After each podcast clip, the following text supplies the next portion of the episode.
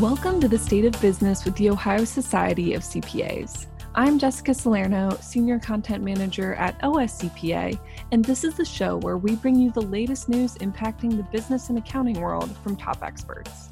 And after you've finished listening, please rate and review us on whatever podcast app you're using. In this episode, we spoke with Dr. Timothy Hinkel, Assistant Professor of Accounting at the Dauch College of Business and Economics at Ashland University. In early March, Tim went with two other faculty members and a group of students to Spain and Portugal as part of the International MBA program, spending about nine or 10 days learning about a different business environment in Barcelona and Lisbon. While there, unfortunately, some of the students contracted COVID 19. I spoke with Tim about what it was like returning to the United States during the beginning of the pandemic, especially with individuals who had confirmed cases what remote learning looks like for Ashland, how the university plans to bring students and faculty back safely this fall, and much more. Here's what he had to say. Myself and two other faculty members went to Spain and Portugal as part of the International MBA program.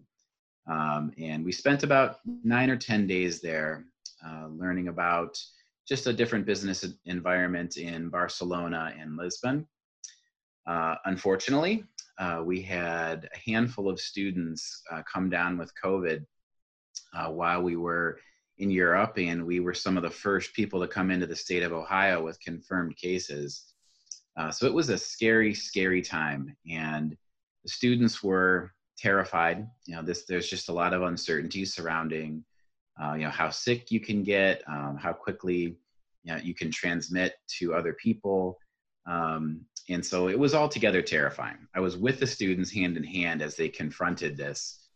Um, and so now as we move towards, you know, the summer and looking into the fall, that has really helped shape, because the dean was with us as well, that has really shaped our, um, you know, our planning towards uh, what to do in the fall in terms of making sure that uh, faculty and students are both comfortable in what is still a very scary and uncertain uh, environment and times. And like you said, that's an incredibly scary experience to be a part of. What was that like to kind of see it firsthand and from the beginning, where I think really in March it was still, at least in the United States, you know, still so unknown?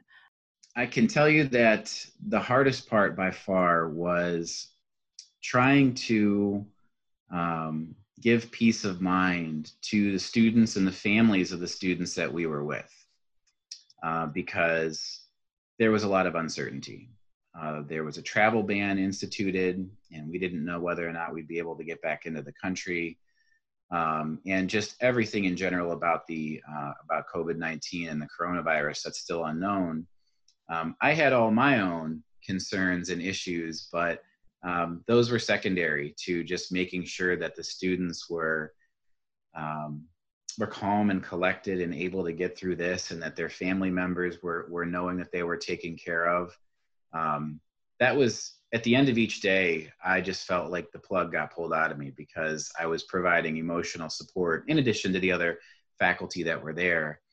Um, a lot of it was just hand holding a lot of it was um, you know uh, admitting that I didn't know anything, which was really hard because, you know, in a situation with uncertainty, you want to be able to provide comfort and support. But if you don't have answers, then you're not fully capable of doing that. So that was honestly the hardest part. The hardest part was just trying to comfort and calm students and their families um, when I didn't even know if we should be comfortable or calm. Right, uh, right. I just needed to be there to get us home safely and uh, you know prevent anyone from you know um, going overboard or or you know any psychological issues from happening. And um, so yeah that was definitely the toughest part of that. And did you guys have any trouble getting back into the country? Oh that's a good question. Uh, we did get information um, before we returned that uh, United States citizens would be allowed to return. Um, however, we were going to be screened um, in New York City where we arrived for fever and or um, any sort of symptoms of the coronavirus or COVID-19. uh, at that point in time, um, we didn't know what the outcome would be if we did have, or any of us presented fever and or symptoms. Uh, and so there was still some uncertainty there. Um, so yeah, that's, uh, that was the process of getting back in the States. But what, what happened was everyone was um, scanned for uh, whether or not they had a fever. And I think yeah, all of our students wound up getting through that um, that screen, and we were able to return back to Ohio um, and get home. So that was a breath of fresh air for all of us. oh my gosh, I'm sure just to be home, I imagine was a huge relief. Yes, I was welcomed home by uh, two weeks of self isolation in our, our family's home in the basement my wife um, was concerned about um, you know whether or not I was a carrier, even though I, did, I wasn't symptomatic, and so I did get to spend two weeks by myself in the basement. Uh, that's what I was greeted to, but I was still relieved to be home, and more relieved that our, our, we got our students home as well. Absolutely, and so like you mentioned, um, creating a plan to get the students hopefully back on campus in the fall. How did those discussions begin? Oh, that's a great question. So, one of the lovely things about Ashland University um, is that since we're a small school, there's a lot of communication. Um, and, you know, this all starts at the top. There were conversations, you know, involving the president, the provost, and our dean at the College of Business where, you know, it was soliciting information, it was soliciting opinions about how we felt about um, coming back on campus and, and going face to face if we felt we could still be effective in our delivery of content, um, whether it be face to face with social distancing or online synchronous uh, or online asynchronous. And, and so the discussions all started, um, you know, with uh, our, our leadership at Ashland University. Um, personally, with me, it was interactions with our dean, Alad Granote, um, and so it was collaborative. There was a lot of communication between everyone. And so that's what I feel most strongly about is our plan for the fall is not, you know, has not been mandated. Mm-hmm. It was uh, individuals telling us, hey, uh, we decided that we need to do this for the, well, you know, what's in the best interest of the university. And so carry it out. Whether or not you're comfortable with that uh, or not is, is, is ignored. And, and it hasn't been that way at all. Um, in fact, um, the development of our plan is all focused on meeting the concerns of both faculty and the students head on. And so what I mean by that is uh, our plan, you know, there, things can always change, but our plan is to go face to face. Our students come to Ashland because they want that one-on-one face to face education. And we provide that, we provide it really well. So that's our goal, assuming there's no changes. However, we recognize that both faculty and students, um, some may not be comfortable yet attending face to face classes, even with all the precautions and PPE and cleaning and things that we can do. Um, they may be immunocompromised themselves or have someone they live with or you know have close interactions with that's immunocompromised or they may just be concerned for themselves about all this uncertainty surrounding the coronavirus and covid-19 and they just don't want to be in large well i guess not large but you know um, in public settings like uh, our college of business um, so what that leads to is that what we are going to do in the fall is um, meet each demand uh, all at once. We're going to be there face to face. And we're also going to be um, holding those lectures synchronous via Zoom or Blackboard Collaborate. And in addition, we'll, uh, we're also going to be recording those uh, interactions so that they can be posted to Blackboard, um, which is our LMS, uh, so that any students can go back and rewatch uh, the material so that um, the students who want face-to-face get face-to-face. The students who are not comfortable with that can um, join via Zoom, or they can also watch it at their own leisure uh, on their own time with the uh, asynchronous um, recordings. So how would that work with social distancing? Like say a whole a whole classroom of students felt comfortable coming into the classroom. Um, is are there certain limits for certain classrooms as far as how many students can be in there? Yes, absolutely.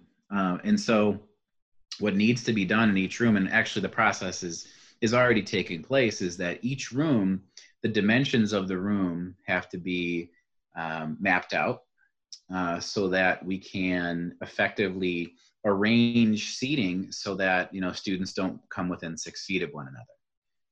Um, and this is again, thank goodness that I'm at Ashland University because you know our class sizes aren't huge. None of them are. Mm-hmm. Uh, very very small class sizes, and so with many of my classes, we probably could have socially distanced in previous semesters without any problem. Um, and we have plenty of rooms in our in the Dauch College of Business. Um, but what what what literally needs to be done is that each room is mapped out, dimensions are mapped out, and then uh, the seats are arranged to follow the guidelines that have been set for us as far as physical distance. Are there any other kind of um, tricky parts of of bringing everyone back that you still still are working through or there's no really easy answer for any of this but you're still trying to figure out? Oh that's a great question. Um, the biggest obstacle in my mind um, is keeping the product consistent uh, regardless of uh, the modality um, whether it's face to face hybrid or purely online um, for example, if we go face to face, you know, I, am not concerned personally. I, I, feel like I can take enough precautions to make sure that uh, myself and my students are are taken care of uh, when we're face to face. So really, no issues there. But my concern has more to do with you know the students who aren't comfortable uh, and want to attend synchronously or watch the asynchronous videos. Uh, that they're getting the same product, that they're getting the same um, benefit for what they're paying for. They're, they're paying the same amount of money as a student who's coming face to face. And to give them a similar experience of being able to ask questions as they come up, um, being able to collaborate with their colleagues, um, that's a challenge. And, and, it, and it honestly keeps me up at night now because it's been a challenge for me since we went online in March to um, to be efficient with online learning, to deliver a product that I feel confident and comfortable uh, with as far as accounting is concerned, because at the end of the day, accounting is a demanding career where um, the firms in which you work are going to demand that you know what you what you uh, say you know. You have to know accounting, uh, tax and financial accounting, GAAP, et cetera, et cetera. Um, you know, they don't care that there was a pandemic. Uh, you still need to know your stuff. Mm-hmm. Um, so that's my biggest concern is is maintaining the product, maintaining the quality of the product, and keeping it similar across formats so that no student feels shortchanged or um, you know that they're not getting the same benefits that any other student would get because they all pay the same tuition. So, are you hearing similar concerns from students who are kind of concerned about how will my education look when I come back in the fall? Yes. Um, I do have relationships with a lot of um, students at Ashland, and you know I'm proud of that. I love it. Uh, I'm still relatively young, so I think they're comfortable talking with me and being honest with me. Um, many students are uh, skeptical about the delivery of either hybrid or purely online if it has to go back to that. Um, they were un- unha- a lot of students were unhappy with the product um, or that's just not their preferred way of learning they're not effective with sitting and watching a zoom lecture at home uh, in being all on their own as far as homework and assignments are concerned um, so there's a lot of skepticism and so it's on us as faculty to commit the time this summer to um, really diving headfirst into online learning and getting better at it. I mean, and honestly, before COVID 19 hit and we went online, I had a minimal amount of experience teaching online. Uh, and um, I was forced to figure out all the details. I was forced to figure out how to make it better. And we need to do an even better and more comprehensive job of um, navigating online learning uh, because we don't know what the next six to 12 months is going to hold. Um, and so we have to be prepared. We have to get better. We have to do better by the students to mitigate their concerns and their apprehension with um, online learning or hybrid learning. And that's a great point too. You look at the summer kind of as an opportunity to, um, I imagine, a, a, lot less classes, but still an opportunity to kind of test stuff out, figure out what works, what doesn't, when you scale up to all of the students in the fall. Yes, you're, you're exactly right. Uh, it's uh, during the summer, we have a little bit of time to breathe. We have our research projects. I have my research projects, uh, you know, in order to mean, or I'm, I'm still untenured at this point. So I'm trying to make tenure and get some research projects going, but we have a lot of flexibility. And now when we don't have to worry about rolling out uh, a new online module on, on a Monday and it's Friday afternoon, we have time to breathe. We have time to see what options are available and, you know, run through a pilot, try it out ourselves, see if it's good, see if it works, see if it doesn't, because that builds our confidence with um, those new methods. You know what works and what doesn't, and I really think that students are uh, do a great job at recognizing when their professors are confident or maybe not so confident, whether it's in the classroom or online. They can see right away, like, oh, this person doesn't know what he, he or she's doing, or uh, you know, this guy knows what he's doing. We're, we're going to be fine. So it gives us time to just get comfortable, confident, um, and also, you know, look at different um, options as far as different LMSs, um, learning how to do discussion boards, learning how to do breakout sessions in rooms and things like that. Um, but time is a good thing. Time, you know, it helps us figure out a plan and and um, and have it be a good plan because we we're really we have to prove it to the students this fall that we can still teach them effectively whether it's face to face hybrid or purely online. We owe it to them. And i know a lot of students feel like oh this the product they're getting uh, after we went online isn't as good as what it was face to face so we have a lot to prove this fall and you've mentioned a couple times, Tim, the benefit of Ashland being smaller, like the opportunity for more face to face and and flexibility. Each school is different, but are you looking to see what other uh, universities and colleges are doing um, to bring students back in the fall that maybe you guys could could do something similar? Well, that's a, a great piece of advice, actually. I want to take to, uh, the people at the top. But uh, I'm not familiar with those discussions, but I would imagine that that's absolutely something that admissions and, and our uh, administrative uh, people would be very concerned with because right now, um, you know, we're all in a very competitive environment as far as getting students. Mm-hmm. Um, and anything we can do is, is what we will do. Uh, that's legal, of course, uh, to to keep our institution going. And and that's that's well, it's easy for us to get behind because um, most of us, and certainly myself, are very confident in our school, uh, specifically the College of Business and Economics, uh, the Dauch College of Business at Ashland. Um, our product is strong. We have um, the majority, vast majority of our professors are passionate. They they teach for a reason. They're um, you know at a small private school because they want to change lives. They want to make a difference, and so it's just a matter of us getting that message out to students and convincing them of that um, in, in, order to um, get the demand up at our school. But certainly, we would need to be.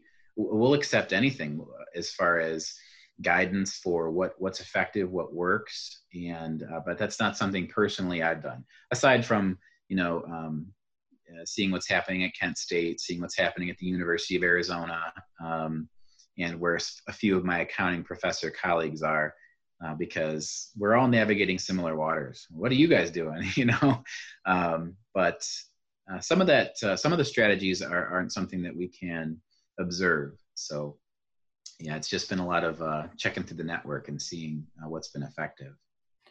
Right. And like you mentioned earlier, like just with the class size, it depends on the way the building is set up. And there are so many, I imagine, just like little details that can change things dramatically depending on the building you're in, the campus you're at, the size of the student body, all of that stuff. Absolutely. I, the planning of, you know, when courses are held, how many days a week, how long are they? Uh, you know, what is the capacity of the rooms? That's kind of a challenging thing to do anyway. And so I really feel for the people who are responsible for that uh, during the fall because now it's just been made to be a lot more challenging. But we have to do it. We don't, we don't have a choice. And, um, you know, this is a change. You got to roll with the punches and do the best we can because these students are spending their hard-earned money and and you know the time to to come to our school. So we owe it to them there's no other way to say it. And just by the situation that we're in and our discussion today a lot of the focus right now is is on today or is on the very near future to make things work. How do you think though that these changes will impact the current environment we're in will impact education for the long-term future well, that's a great question. Um, I do think that um, what the the pandemic has exposed um, very clearly is that you know the university model needs to adapt. I think that we have needed to adapt for a while to meet the demands of the students. Um, and you know universities because of the way they're structured change usually happens very slowly, and there's not a whole lot of proactive change that's done at universities. Um, and so I think that this has uh, shaken us out of our uh, out of our tree in terms of uh, being more proactive and in and changing the way uh, that we educate. In that uh, we have to be adaptive we we have to be able to change on the fly um, based on whether or not it's another pandemic, whether it is you know a, a major change in technology that overhauls you know everything that uh, that students expect. Um, things can change rapidly um, based on a number of factors, and I think universities haven't done a great job in the past of adapting quickly to those changes. Um, and so I think that I'm hoping uh, uh, and certainly at Ashland, that um, we become more nimble, uh, more quick to change, more quick to adapt in the face of uh, different environmental factors, um, so that we can service the students to the best of our ability. We don't want to be a dinosaur. We don't want to die off and you know be replaced by by by something else. And so um, that's my hope is that long term the educational university college system in the United States changes um, to adapt more quickly to um, student demands, to changes in the environment, changes in the economy. Um, yeah, to just be more adaptive, change more quickly, and meet those student demands. Thank you to Tim for taking the time to speak about Ashland's plans to bring students back this fall. Let me know what you thought of this episode, or if you'd like to be on an episode in the future, at J Salerno, J S A L E R N O, at ohiocpa.com. Thanks for listening.